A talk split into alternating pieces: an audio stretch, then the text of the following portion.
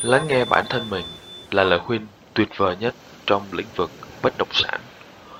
Có bao giờ bạn đứng trước gương và tự hỏi mình rằng bạn thương ai nhất trên đời, liệu đó có phải là thằng đứng ở trong gương?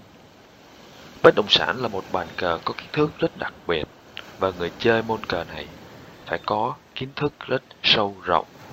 Địa lý thì không nói, nhưng khi mua hàng phải có văn toán lý hóa sinh sử và khi thoát hàng bạn cần phải có bộ môn giáo dục công dân và đạo đức.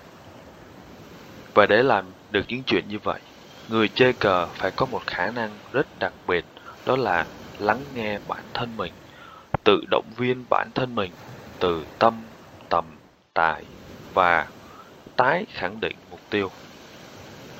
Như bản thân tôi, khi 30 tuổi, tôi ao ước được có một ngôi nhà đầu tiên của riêng mình.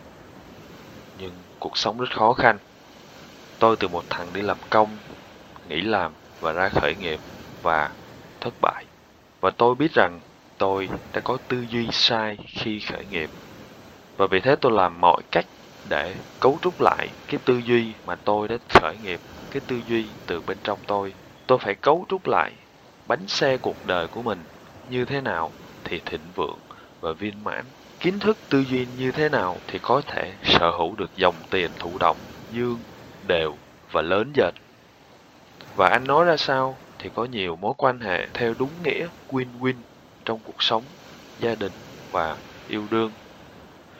Còn các bạn thì sao? Hãy comment mục tiêu của mình xuống dưới. Tôi và mọi người sẽ ủng hộ, cổ vũ bạn. Xin chúc các bạn thành công.